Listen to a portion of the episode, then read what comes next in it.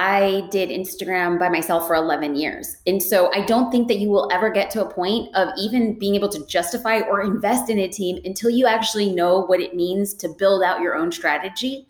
So I feel that empathetically and sympathetically to be like the, the workhorse behind the content, solopreneur. I always suggest to do as much as you can, however you can.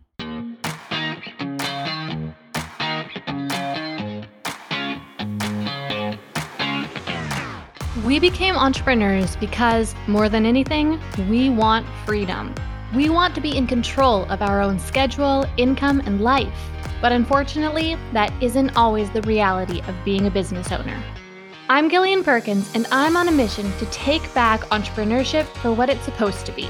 In every episode, I'll share with you how to get the most out of every hour you work so that you can work less and earn more. Let's get to it. Hey there, everyone, and welcome to today's episode. I'm joined today by the lovely Jasmine Star. Jasmine Star is a photographer and a business strategist who dropped out of law school and became an internationally recognized creative entrepreneur. She's the founder and CEO of Social Curator and the host of The Jasmine Star Show. Jasmine empowers entrepreneurs to build their brand, market on social media, and use it to create a life that they love. She's been featured in Forbes, Entrepreneur, and Inc. magazine. So, hi there, Jasmine and welcome to the show. Thank you. I'm so happy to be here. Yeah, it is so great to have you here. I know that between your busy schedule and my very limited schedule, it was a bit of uh, you know, challenge to get this book, but I am so excited to have you here. Today, I really want to be talking to you about Instagram, especially how you fit it into your schedule because I know that you are a busy woman and I know that I personally sometimes have trouble fitting it in because I've got four kids and I don't spend a lot of time working on my business every week and Instagram I really see the appeal of it. And I see when I get involved with it and when I spend time on it, how much engagement I can create. And I love how I can talk to my audience there and really start to create conversations. But I have trouble fitting it into my limited schedule. And so I really want to just talk to you today about how you manage to do that, because I know you have a lot going on, how you manage it, how much time you actually spend on it, why it's worth it to you, and any secrets that you have for getting the biggest, for having the biggest impact impact with it with a relatively limited amount of time.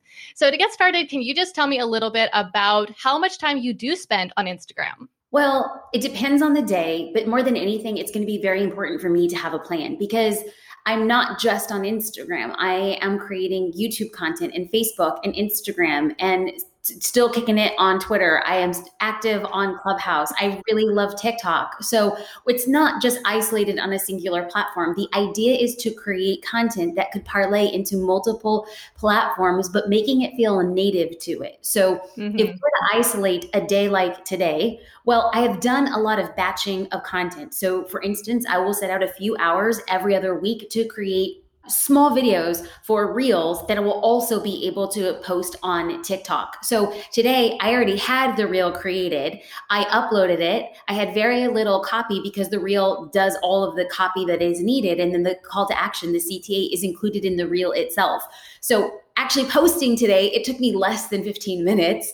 But the content creation part, you know, it's batched largely. And the idea is to create a plan of execution for the week. Then I will denote anywhere from three to four times a day to dive into my direct messages and comments. And that could range anywhere from 20 to 25 minutes in pockets of time. But I believe that engagement is the thing. And engagement comes in multiple ways. It comes by way of responding to comments as well as responding or sending direct messages.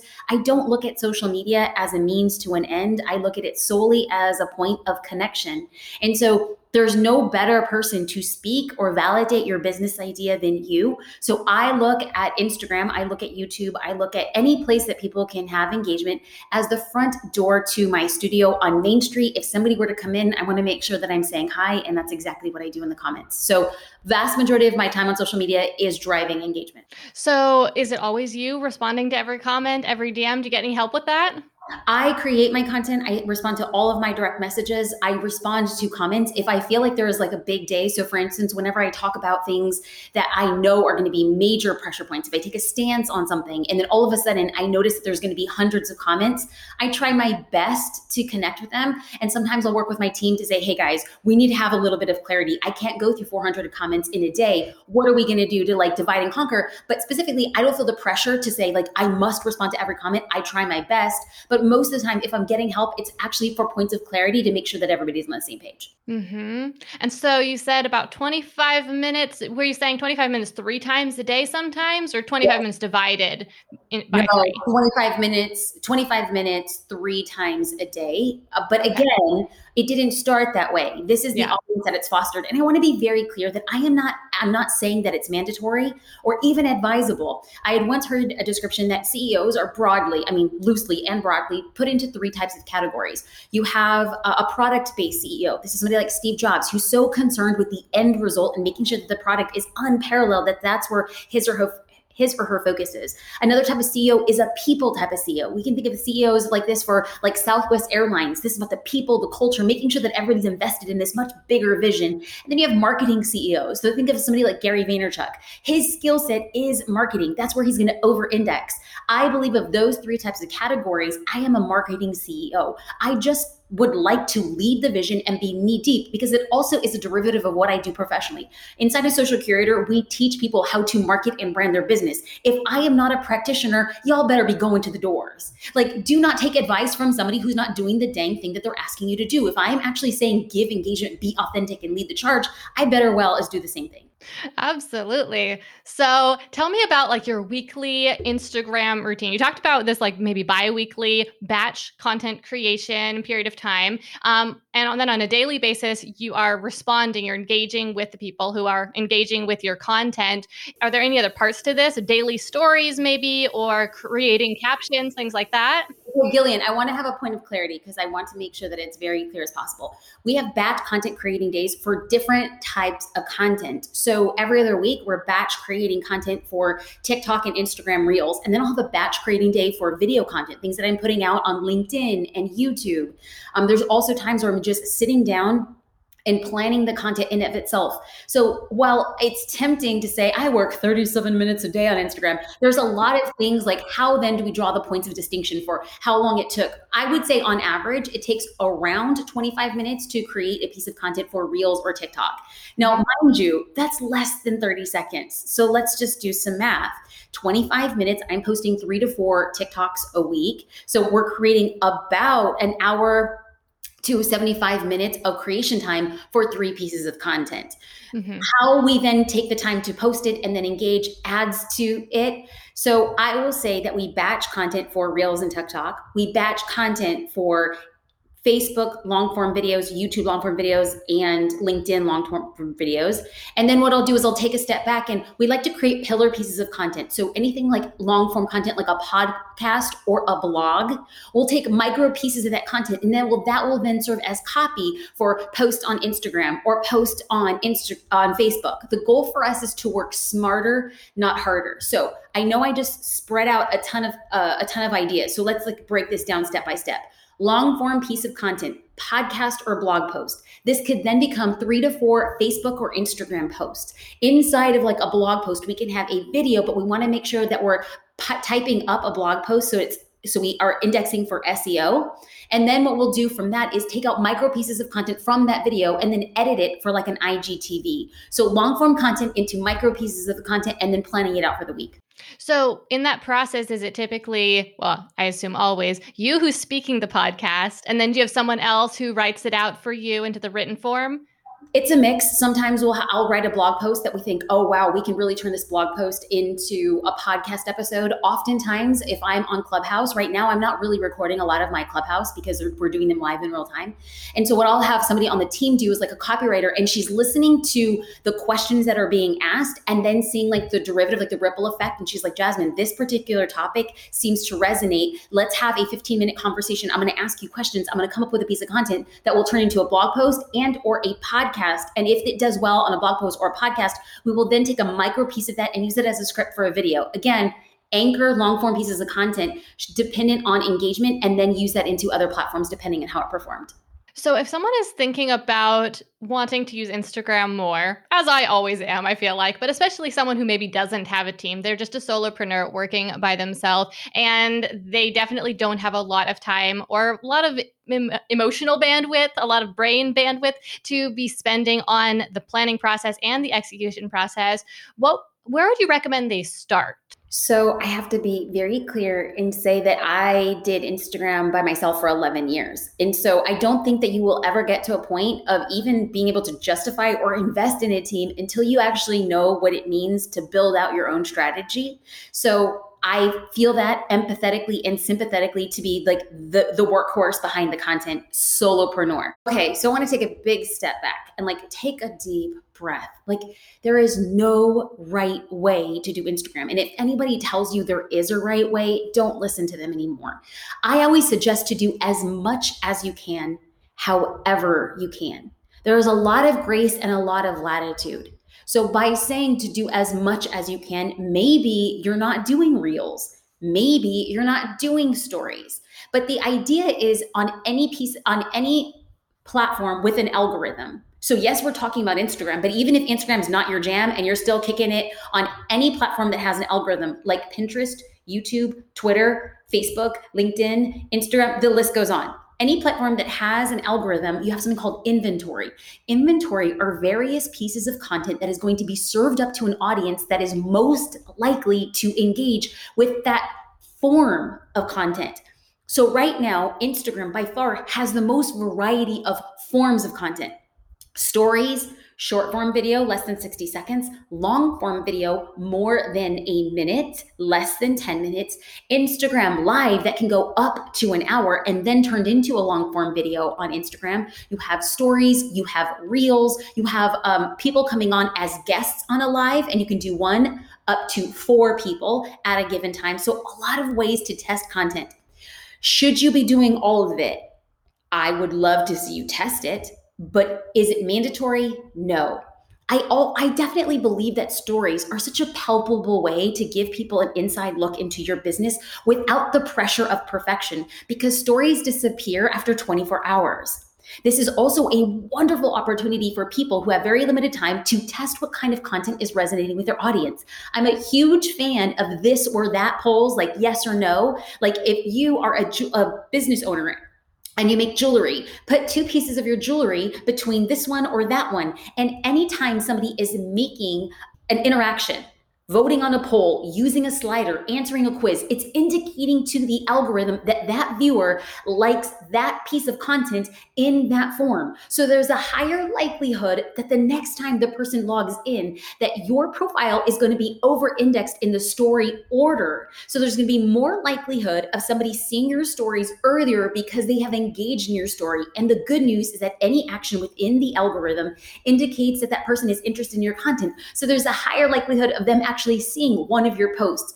Everything works together. So that means if somebody follows you, but they haven't really seen your post in a long time, and then they decide to go through and like two posts or send you a direct message, ah, it indicates to the algorithm they're interested and there's a higher likelihood of them seeing future content. Thank you so much for breaking that down. And you explained it so well. If anyone who is listening did not fully follow that or doesn't already fully understand how that whole thing works, back this up, listen to it again because that was a brilliant explanation.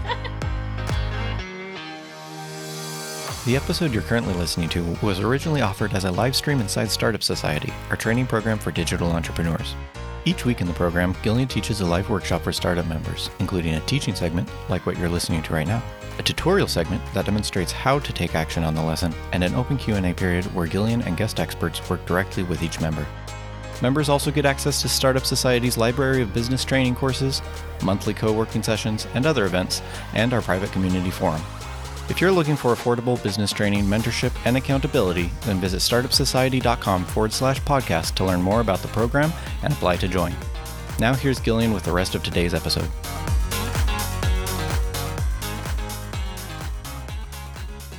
So you touched on something really interesting there a minute or so ago when you were talking about how Instagram is now the platform where there are the most different forms of content. I've been noticing that myself as well, both on Instagram and also on YouTube. Now, this certainly occurs on other platforms as well. We see a lot of different forms of content on Facebook and on LinkedIn and other platforms as well. But especially on Instagram and YouTube, I've noticed lately that they've just been piling on the additional forms of content with YouTube now adding YouTube Shorts. And obviously, a while back, they added like community posts. And we see all these different additional types of content when both of those platforms originally were focused on one form of content, right? YouTube was just long form videos and Instagram was just pictures with some captions. And I think maybe originally there weren't even captions.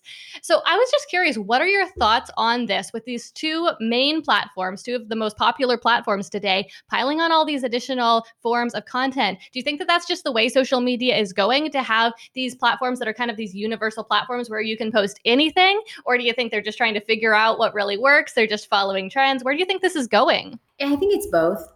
I do. I think it is the future. I do think that social platforms are going to have to iterate. Like, I'm so happy we're recording this because I firmly believe that Instagram will, by the end of 2021, incorporate some sort of audio only feature to compete with Clubhouse.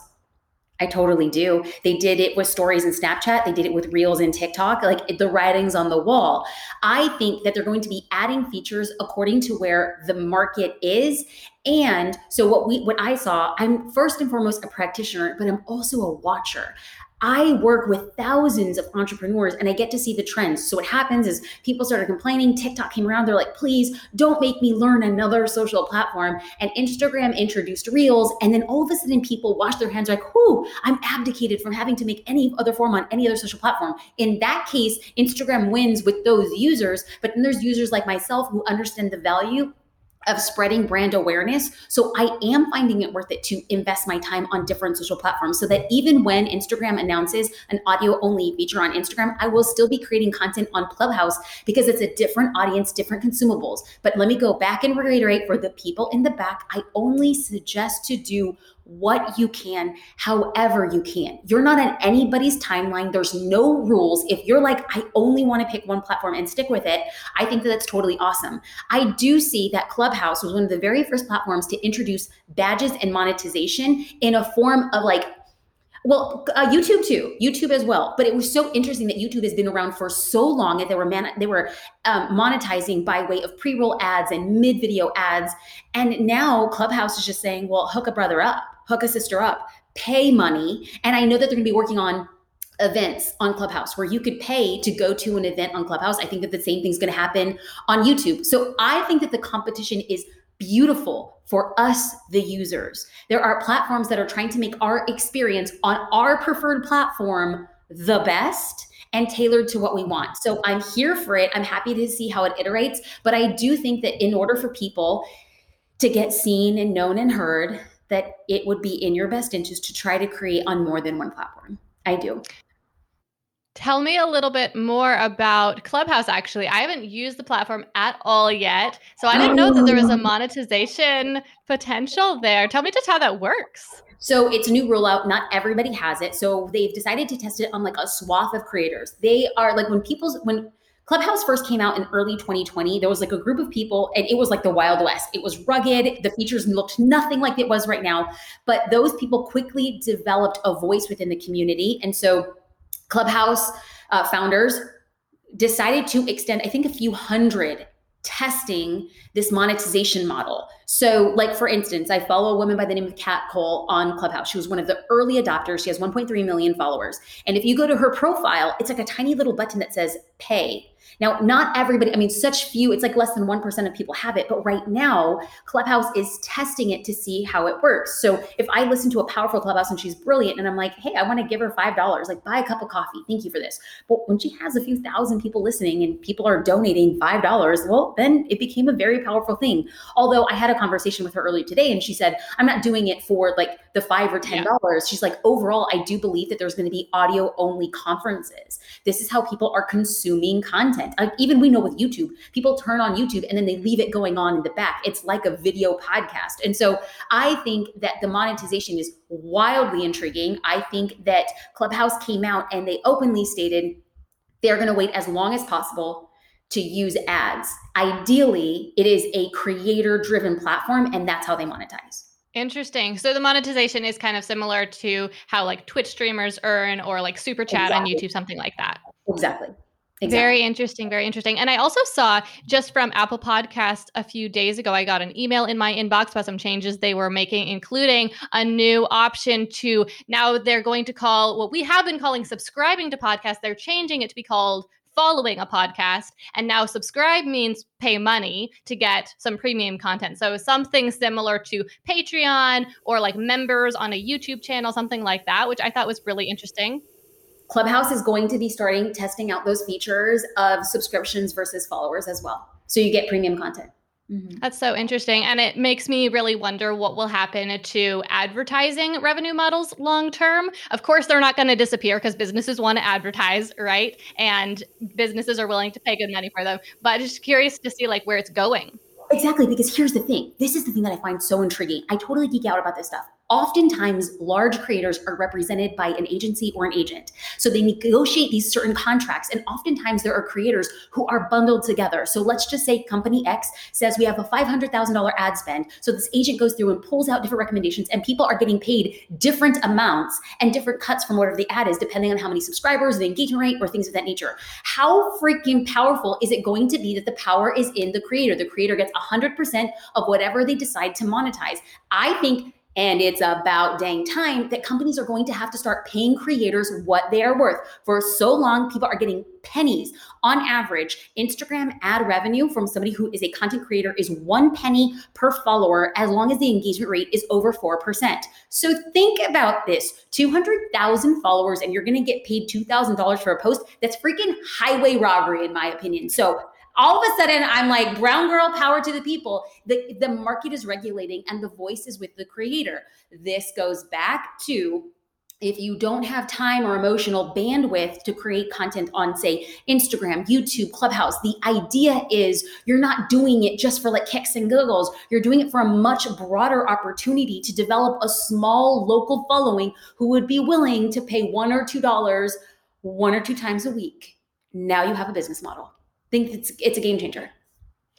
Yeah, I think it is so cool that there are so many new monetization options coming out because it really wasn't too long ago at all when the monetization option, aside from physically selling a product, of course, was Google Ads. And what you could do was you could have a blog and you could put Google Ads oh, on it. And at first, yes. you know, there was some opportunity there, right? There was, I think, some good opportunity when there weren't that many blogs out there and, you know, businesses wanted to advertise. So the ad rates were pretty high. But now that there are so, just so much content out there that an ad can be placed on, that has really made a lot more competition essentially for the adverts. And people got over like desensitized to the ads, I think, and clicked less. And that drove the price of the adverts down. And so that monetization model kind of really got eroded. And so for a little while there, it was kind of like, oh, you know, kind of this adpocalypse type thing, you know, uh, a creator can't earn a living online but now there's so many different opportunities that are just springing up it seems like every day and that is so cool it is so cool but the same thing is going to happen I mean, history repeats itself. So what happens is like the few people who actually have the pay feature on Clubhouse are going to take the lion's share because people are like, I'm so excited to pay you five dollars. But for every time somebody consumes a video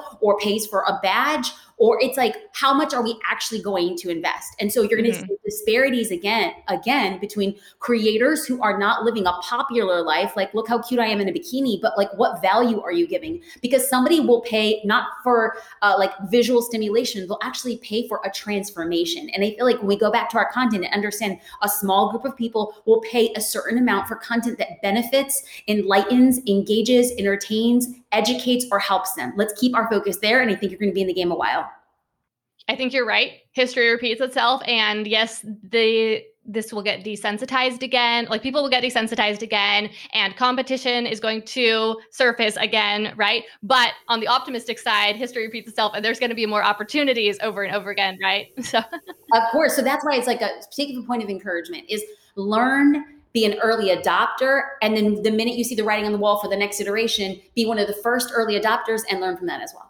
Mm-hmm. And if you miss, you know, the ship, if the ship sailed, it wasn't the only ship. There's another ship coming over yes. and over again. So. Yes. so I think it's pretty safe to say, going back to Instagram here, I think it's pretty safe to say that you get better than average results on Instagram. What would you attribute that to? I actually don't get better than average results. Like I get oftentimes people ask me like, Jasmine, you know, for the size of your audience, you're not getting as many likes. Oh, sure. And I'm like, well, yeah, I I get that, but the idea is I do know that there's a lot of people watching even if they're not commenting. Like mm-hmm. the analytics don't lie. So I don't necessarily need pe- I don't need to be popular on Instagram. I need to be profitable. And how you actually drive profit is by number one, consistency. And this drives a lot of people crazy because consistency is the easiest thing and the hardest thing it is just so hard to be consistent. And then also driving community. And by community, it's just a division of a brand. Like when you talk about brand, a brand is what you make somebody feel, a brand is what somebody says about you when you're not in the room. The idea is it's not enough for you to put out content and be like, I'm so great, look at this content, it's riveting, without responding to the people who are walking into your storefront. So making time for consistency, for engagement, and then also thinking about the person who is reading it like you have to put yourself in the shoes of your ideal client because oftentimes business owners treat Instagram like a walking billboard or QVC. And then they wonder, why aren't people talking back to my post? And I'm like, well, people don't talk back when they're consistently sold to. If you think about what your follower needs and then you give it to them, their first thought should be, wow, this person's a mind reader how did the, how did he or she know that this was the thing that I wanted to see? I'm struggling with. Then what we do with our content is to solve problems. But in order for us to solve problems, we actually have to know what are the problems of our dream customers. The minute you start creating content that solves problems is the minute you will actually see the needle move in your business as a result of it. So it really is a much bigger picture strategy than just like your Instagram strategy. You have to think much bigger term is what I'm hearing. Absolutely. But then also there's a lot of hope in that. It's like you don't need a booty babe or a car bro to like win on Instagram. Like inside of social curator, we see people with less than 2,000 followers having six figure businesses. Why? It's not riveting content. It's not, I'm vacationing in Belize again. Oh, here are the keys to my Maserati. It's truly, let's talk about your problems and how we solve them. People will pay for that. That's the difference mic drop, right? well, Jasmine, this has been amazing. Before we wrap this up, can you tell the listeners where they can go to find you online? Thank you so much. You can find me on all social platforms at Jasmine Star, at jasminestar.com, and at socialcurator.com. Fantastic. Thank you so much. This has been great. And Thank yeah, I hope that we can have you back again someday. I hope so too. Thank you. All right. Well, that is everything for today. Thank you so much for joining me for today's episode. If you found this episode helpful and you would like to participate live in future recording sessions, then be sure to visit startupsociety.com slash podcast to learn more about all the benefits of membership and apply to join. And finally, it would be a big help if you left Work Less, Earn More a review on Apple Podcasts. Not only will this help us reach more people, but it's also going to give you the chance to potentially win a 12 month membership to Startup Society. All you need to do to enter is post your review on Apple Podcasts, then email a screenshot to contact at gillianperkins.com. Thanks again so much for listening. Now, let's wrap this up. I'm Gillian Perkins, and until next week, stay focused and take action.